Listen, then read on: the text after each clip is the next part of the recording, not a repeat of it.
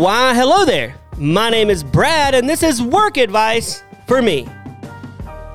Today, on our quest to meet successful people who do cool things that I find interesting, we're going to be hopping on the work advice for me jet again, flying all the way to Beverly Hills, California. We're going to be chatting with Dan Harary today. Dan is a successful stand up comedian, book author, Hollywood publicist, and a UFO expert. With the rash of all these UFO spottings, I thought, why not have Dan on so we can chat about that? Dan is a very cool dude, and I'm so glad that he chose to sit down and chat with me. In this episode, you're going to hear Dan talk about what it's like to do stand up comedy and the rush you get when you kill it on stage. He's also going to talk about being a Hollywood publicist and if he's ever had to promote something he didn't really believe in. He's also going to share a story about Ronald Reagan that you'll want to stay tuned for. He's going to talk about UFOs, and he's going to even let us know what his favorite alien movie is. So, if you're sitting there right now and you're watching an alien movie, pause the movie, sit down, and prepare for this chat with Dan Harary. But before, I want you to know you can slide into our DMs, work advice for me on Instagram, or you can email me at workadviceforme at gmail.com. And remember, like and follow us on iTunes or Spotify, and please leave us a review. And you know how we feel. It needs to be positive. If it's a negative review, the aliens may take you into outer space. That's words and wisdom from Brad. Hey, sit back, grab some popcorn, and enjoy my chat with Dan Harary. So, Dan, first, thanks for coming on. And you know, you you you have many talents. You're a publicist. You're a UFO researcher, which I find really cool. You're an author, a stand-up comic. Which of those have you found to be the most challenging? Uh, that's a really great question. Uh, you know what, Brad? Honestly, stand up comedy was one of the hardest things I ever did. Because when you're up there on a stage and you try to I'm not I'm not a natural performer on stage. Having said that, I was a drummer my whole childhood and teenage years. So I was always in rock bands as a drummer and I was it was great to be a drummer on stage with rock bands because you know you're you're with your five other best friends. So I was never ever nervous about being on a band on stage. When you're a stand-up comic, you're alone on a stage with a mic and lights on you, hundreds of people in the audience, and if you forget your material or you're having an off day, um, it's the most frightening feeling in the world. I've had some good nights when I got a lot of laughs and I've had some very bad bad nights when I forgot my material and I was standing there like a deer in the headlights. So, of the many things I've done, I would say the most challenging for me personally would be my years as a stand-up comedian. And that was another question I was going to ask you: is what's it? What's the feeling like when you finish a set that you've crushed? Um, I'll tell you exactly. I was I did a show at the Improvisation in Hollywood once, and 250 people were in the audience, including my mother, my best friends, and my mother. And I did a routine about.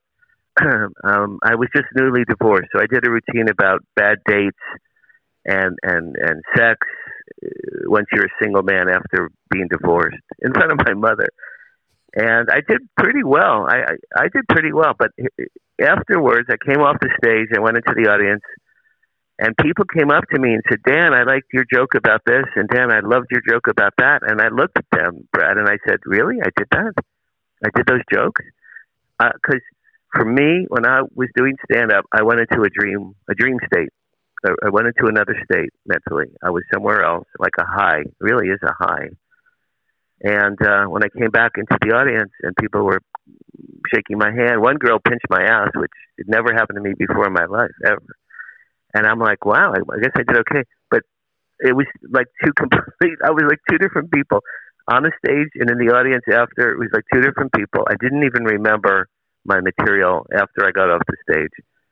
So um, I would say that particular night was probably the highlight of my comedy career.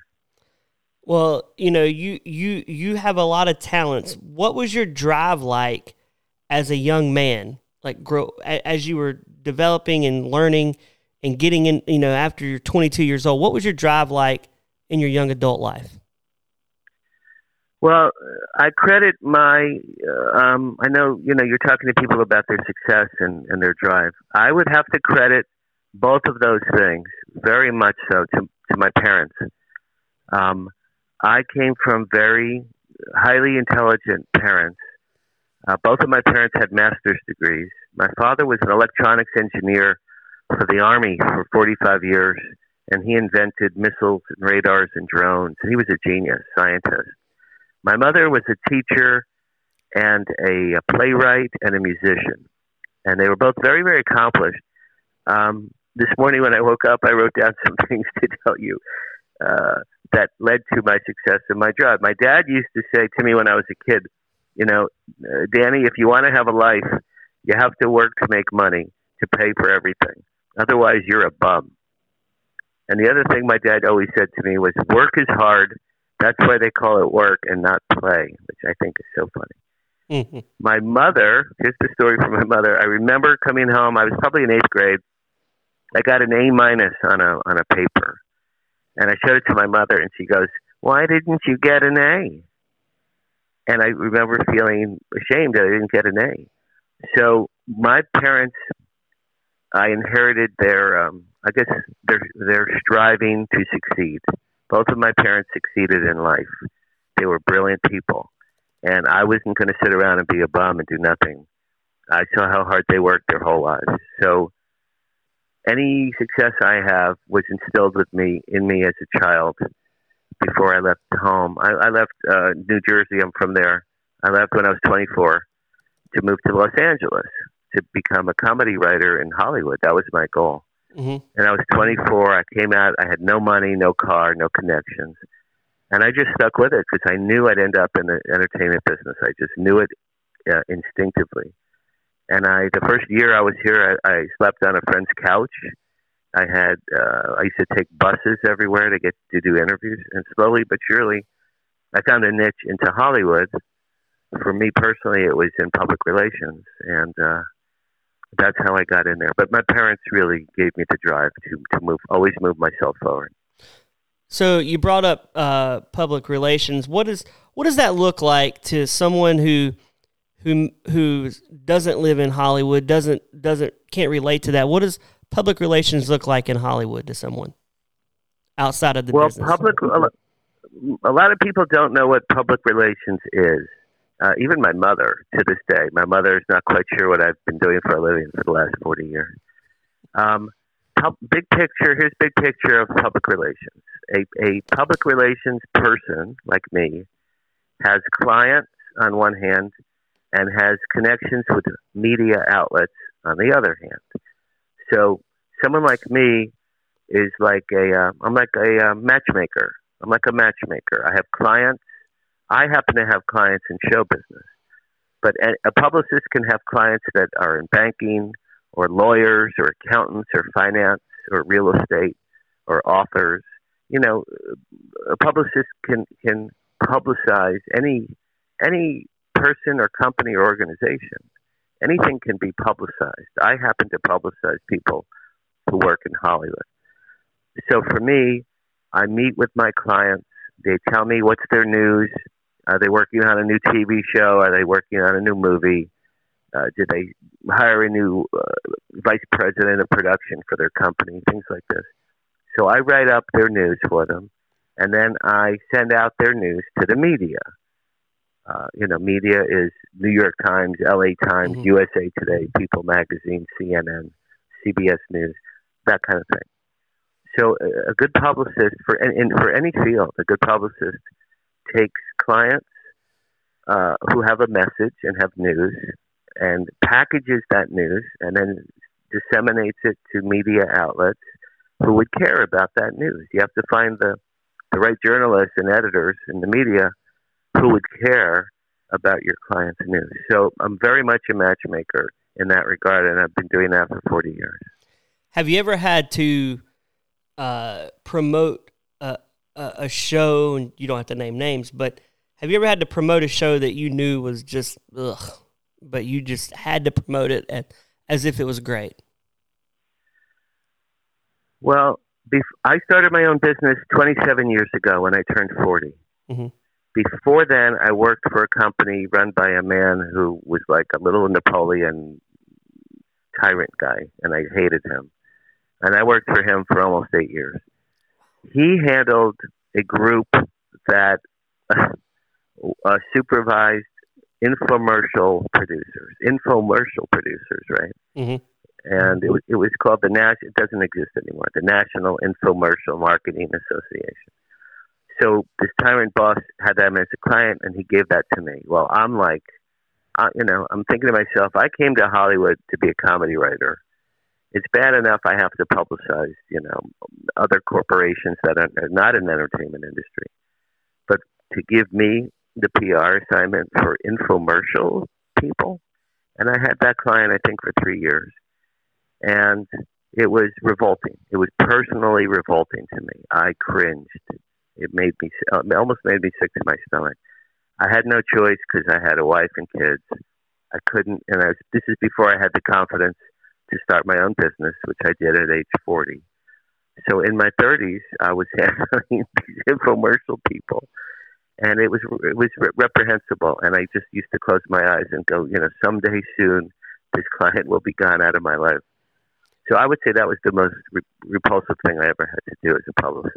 So, so what what advice would you give someone listening right now that's stuck in that same position you were in, but in a different field? What what would you tell them about getting through it? Uh, what a great question. Well, you know, again, I had no choice, Brad, in those er- in that era. I had two little, very little kids um, two young kids and a wife, and and I had to, uh, you know, if I had said to my boss, you know, uh, Dick, I, I, don't want to represent this guy, he would look at me like, what, what are you crazy? Of course you're going to do it, or else I'll fire you. I had no choice. I had no choice financially. I had no choice. You know, there are people who dig ditches and, and, and, and chop down trees and work hard for a living. So for me, this was more just a philosophical repulsion. It wasn't physical. It wasn't hard work. It was just repulsive work.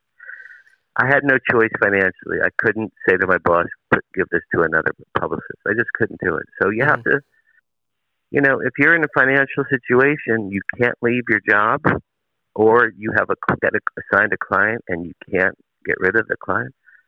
Uh, I had I had a friend. This is the best advice I ever heard. She said, "When you have a client you you hate, do the opposite and embrace the enemy. In other words, be super nice to them and be proactive for them and like turn it around so that instead of them being in charge of you, you're in charge of them. And and like you know, hug them even though you want to stab them in, in the back with a knife. Hug them, embrace your enemy, and that that got me through a lot of bad days at that job. But if you are in a position to leave that work and, and go out on your own. I went out on my own with a bunch of my own clients and a, and a backer who gave me five thousand dollars, and from there I created a multi-million dollar business. Yeah, uh, you know, and again, it was right when I turned forty. You have, if you're going to go out on your own, you have to have some clients behind you. It's best to have a partner or two who has some money in the bank. Um, otherwise, you got to suck it up and embrace your enemy. That would be my advice. Well, that's great advice. Um, that's really good advice. I'm sure a lot of people listening right now are going, "Wow, I, am just. I think I'm going to do the opposite Monday, and embrace them." Well, you're, remember there was this Seinfeld. There was a Seinfeld episode. My favorite episode when George does the opposite. Oh, I love that episode. Yeah, yeah, yeah. He goes up to a beautiful girl. He goes, "Hi, my name is George. I'm unemployed and I live with my parents." And she goes, "Oh, hi, I'm Rachel." And she gives him her phone number if you do the opposite, sometimes you'd be very surprised it could work in your favor. Didn't he also say he was bald?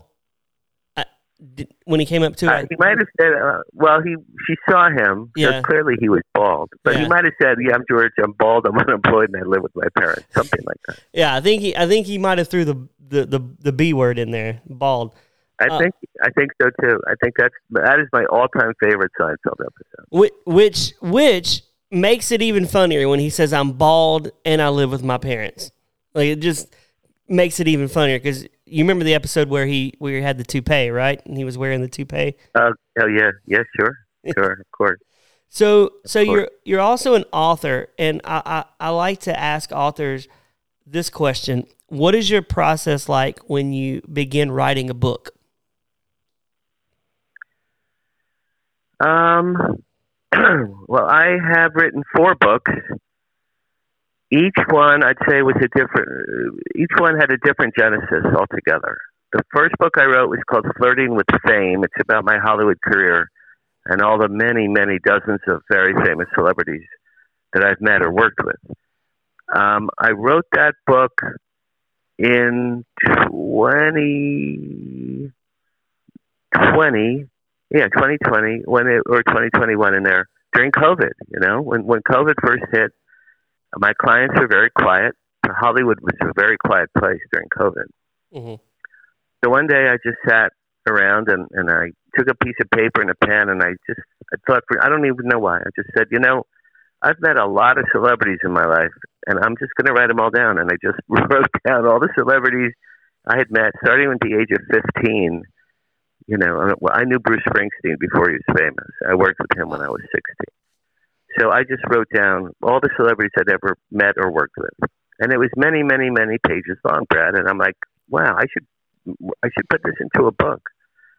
So it was like a, it was a lark, you know, it was a lark. It was during COVID. It was a lark. I had nothing else to do. And I wrote a book. It took me about four months to write it. It was very easy because I have an incredibly good memory.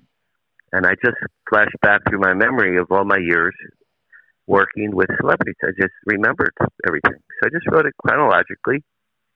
it came out very easily. It was not hard to write for me. And here's the best part of the story. When I was done, the day I finished it, I called a good friend of mine, Ray, who has published a number of books. And I said, Ray, I just wrote this dopey book about my Hollywood career. What should I do with it? And he goes, There's a company in Florida called BearManor Media. He goes, They love Hollywood books. Why don't you reach out to them? I said, Okay. So I emailed this guy at Bear Manor in Florida. I never heard of him in my life. He never heard of me. And I said, Hi, my name is Dan. I'm a Hollywood publicist. Here's who I've worked with. I just wrote a book. Here's a chapter. Here's some pictures of me with Spielberg and Jerry Seinfeld and Alice Cooper and Al Gore and Ann-Margret. I just sent him a bunch of pictures. And he wrote back, he goes, Dan, here's your contract. And I was like, What? So, and Brad, an hour after I finished writing that book, I had a publishing deal, which blew blew me away. It, it literally blew. I couldn't. I still can't believe it happened that quickly. That doesn't normally happen. No, that that that book was meant to be. Yeah. Wow. My extra, my my new book, which came out in March, called After They Came. It's a science fiction novel, and it's about benevolent aliens who come to Earth to save mankind, working through this one poor soul who is committing suicide in chapter one. And that book has a very long history, but I'll try to give you the quick version. Um, my dad, I told you, my dad worked for the Army as an electronics engineer, and he invented missiles and drones and things. In 1970, my dad and I had a major UFO sighting together. It was a big silver V above my father's car. Daylight, he was driving me home from school. And my dad, I was jumping up and down, and my dad looked at this craft, Brad, like he knew what it was. He died in 2017, and one day I went to lunch to think about my dad by myself, and I remembered that that incident had happened 47 years earlier. I had forgotten about that event for 47 years. I'm waiting for a pastrami sandwich. I saw the event. It played in my brain like a home movie. And I opened my eyes and I said, Oh my God, my dad knew what that craft was. I've since researched it, and turns out my dad invented all kinds of top secret craft for the military. And I'm, I'm convinced that he knew what that UFO was. So after I got my pastrami sandwich, I went home and I wrote a book dedicated to my father. It's about a guy who who meets aliens. They save his life, and it turns out that that guy's father was a, scientist who worked with aliens 70 years in the past. So I, I, I blended aspects of my life and my father's work into a science fiction novel. And honest to God, it came to me. It just it came to me very. It just came to me. That took me eight months to write, and I pitched it, and I got a contract for that one fairly quickly as well. So that's the book that is making the rounds at all the UFO conventions, mm-hmm. and I've been befriended a lot of the top UFO researchers in the past four months, and uh, I've become a, a I've, I've, I've done podcasts and radio interviews all over the world in the last four months talking about UFOs and my father's work for the military and my book. And uh, it's been a wonderful ride the last four months. It's been a lot of fun. That that was going to lead me to my next question. Before I ask that question, who is the nicest celebrity you've ever met? People ask me that all the time, and without any hesitation. Uh, do you remember the movie E.T.? Yes. Okay, so there was a woman named Dee Wallace. She was the mother in E.T. Yeah, she was also in Cujo. And Cujo, and she was also in another one, another famous horror film. I can't remember the other one. Anyway, Dee, Dee Wallace and I became friends in 1989. She was the um, lead in a TV show called The New Lassie, of all things. The New mm-hmm. Lassie. I was the publicist for that show for years. Dee and I became very good friends. And the, the quick story there is at the time my wife was very ill, pregnant with my daughter, and uh, I told Dee about it. Dee sent an acupuncturist to my home to treat my my wife who couldn't get out of bed from the pregnancy. She was really sick, and this acupuncturist came five times to my home. Dee paid for this, cured my wife, and then I had a healthy baby daughter so to this day, Dee and I are friends, and I've said to her, I said, you know, you helped me generate my daughter, and I'll be forever grateful. She's the nicest lady I ever met. Wow, that's that's really a cool story. I, I love how she just helped you out, and there was nothing expected in return. Absolutely true.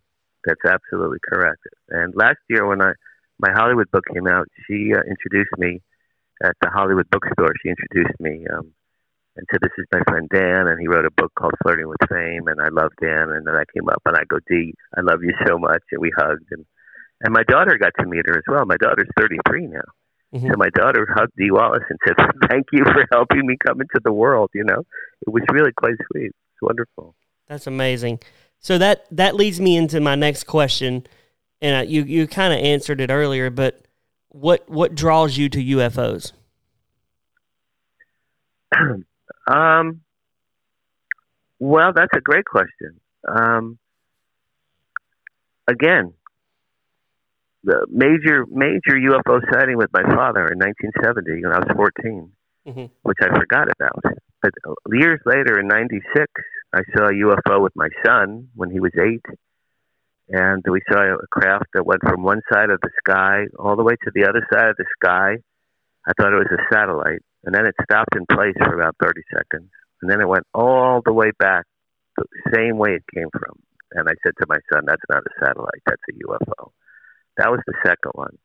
The third one I saw in Washington State in 2008 at a very famous UFO ranch called ECETI Ranch, E C E T I. It's world famous for UFO sightings. I went there with a girlfriend in 08. I was divorced by that time. Mm-hmm. And we saw a craft that came over our heads and blinked on and off a beautiful, bright emerald green light.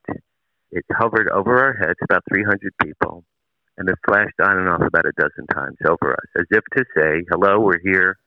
We know, uh, we know you were looking for us in the sky. We love you. Everything's cool. Uh, we're friendly. Don't be afraid of us." And uh, we just wanted to say hello. And then this craft vanished vanished. And I started to cry. People cried. So those are my three UFO experiences. But again, the, the modern era was 2017. My dad died. I got the pastrami sandwich. I saw the whole movie play in my brain. I gave birth to a book. And since then, in the past, just in the past six months or less, I have befriended do- at least a dozen of the top UFO people in the world. I'm representing two of them right now for PR. Uh, I've been on every major UFO podcast in the United States. My book is selling really, really well and and it's just kind of you know Brad it was kind of meant to be like after my dad died I had this flashback. And it's almost like my dad's spirit gave me a new lease on life in the in the UFO world. I think my dad gave this to me as a gift right because it was 3 days after he died when I had that experience. Wow. Wow. Dan I've I've really enjoyed this conversation. You you have you have led us into your world. I appreciate it. But before before we end our chat, what what's your favorite what's your favorite alien movie? And I think I know what it might be, but I want to see if I'm right. I'm sure I'm sure you get it right. Well, okay. So my book after they came is about benevolent aliens. In other words, aliens who come to Earth not to kill us or not to eat us. Mm-hmm most of the you know most of the famous you know Independence Day, Mars Attacks, War of the Worlds, most a lot of very famous alien movies they come to destroy everything. My book is they're nice. They're nice. They eliminate nuclear weapons. They end famine. They reverse climate change. My aliens are nice. Mm-hmm. So, if you look at his, the history of alien UFO movies in the last 50 years, there's only two that really stand out as being benevolent. One is E.T., which I loved at the time, but it doesn't hold up now because now it's quite childish. But at the time, it was remarkable. Mm-hmm. But my all-time favorite movie of of any kind of movie at all is Close Encounters. You know, I've seen that movie sixty times, and I cry every time at the end when he goes on board the ship. Richard Dreyfuss. That that movie blows me away. It's so wonderful. Mm-hmm. So my all-time favorite movie is Close Encounters that was going to be my second pick for you. I was going to go ET number one, so I lost out on that. ET, no, you know what? ET was great in its day. It doesn't hold up. It wouldn't even be in my top ten now. Really? But Close Encounters is my absolute favorite movie. And here's a funny thing: I met Spielberg in 2010. I spent a day with him, and I we didn't talk about UFOs or anything. We were at an event, and I was working with him to do interviews with the media in retrospect, I wish I'd had uh, the foresight to talk to him about UFOs. I did because it was there were a lot of people and a lot of noise, but I did get a picture of me with Spielberg. Very nice guy. Um, his mother, who passed away a few years ago, had a restaurant two blocks from from my house, literally two blocks from my house. Wow! And my mother from Jersey, when my mother used to come visit me over the years, my mother and I would have dinner, would have lunch quite a few times. My mom and I had lunch with Spielberg's mother at, at that restaurant. So when I met Steven, I told him about how much I liked his mother and her restaurant, and we bonded over that. In retrospect, there's a famous story which I just heard recently. This is a great. I'll leave you with this, Brett. When Spielberg showed the movie E.T. to President Ronald Reagan at the White House, at the end of that movie, Reagan got up in the room and said, "Thank you, Steven, for showing us that movie." And then he said to the crowd, there's probably six or seven people here right now in this room who know that what we saw on the screen is real. That Spielberg is quoted as saying that that really happened. And Reagan was not kidding or teasing or winking at him or smiling. He said it dead serious. There's six or seven people in this room right now who know what we just saw on the screen is real. Reagan wanted to reveal, it's called disclosure. Reagan wanted to disclose the alien presence on Earth, but the military didn't allow him to do that. And even Biden, Biden and Obama and Clinton, none of them have been allowed. It's coming very close. There's something called disclosure. It's going to happen very soon, and that's going to be either Biden or the or some world leader is going to say, "Okay, listen, ETs have been here for thousands of years. We've known all about it. We kept it from you. We didn't want to cause panic." and uh, yeah, they're here, they're real, and and, and we're we're going to be in a whole new world order order after disclosure happens. I'm working with people to make that happen right now. Wow. Well, Dan, I, I thank you again for, for spending a few minutes with me. And what I take from you today is embrace the enemy, hug them instead of stabbing them. I like that. I didn't think of it. A woman, a woman named Kate Chester. If Kate Chester, if you're listening out there, I don't even know where you live now, but embrace the enemy is the best, the best work advice I think I ever got. Uh, I appreciate your advice and thank you so much, Dan. You have a great day. So I hope you enjoyed that chat with Dan Harary as much as I did. Hey, does that make you want to go out and watch an alien movie? Are you wanting to see Close Encounters of the Third Kind? I think I might go watch it. Remember, guys, follow us on Instagram at Work Advice for Me and email us at workadviceforme at gmail.com if you have a question or thought about the episode. This podcast is brought to you by Hopecast. This is work advice for me. My name is Brad, and I'll see you next week.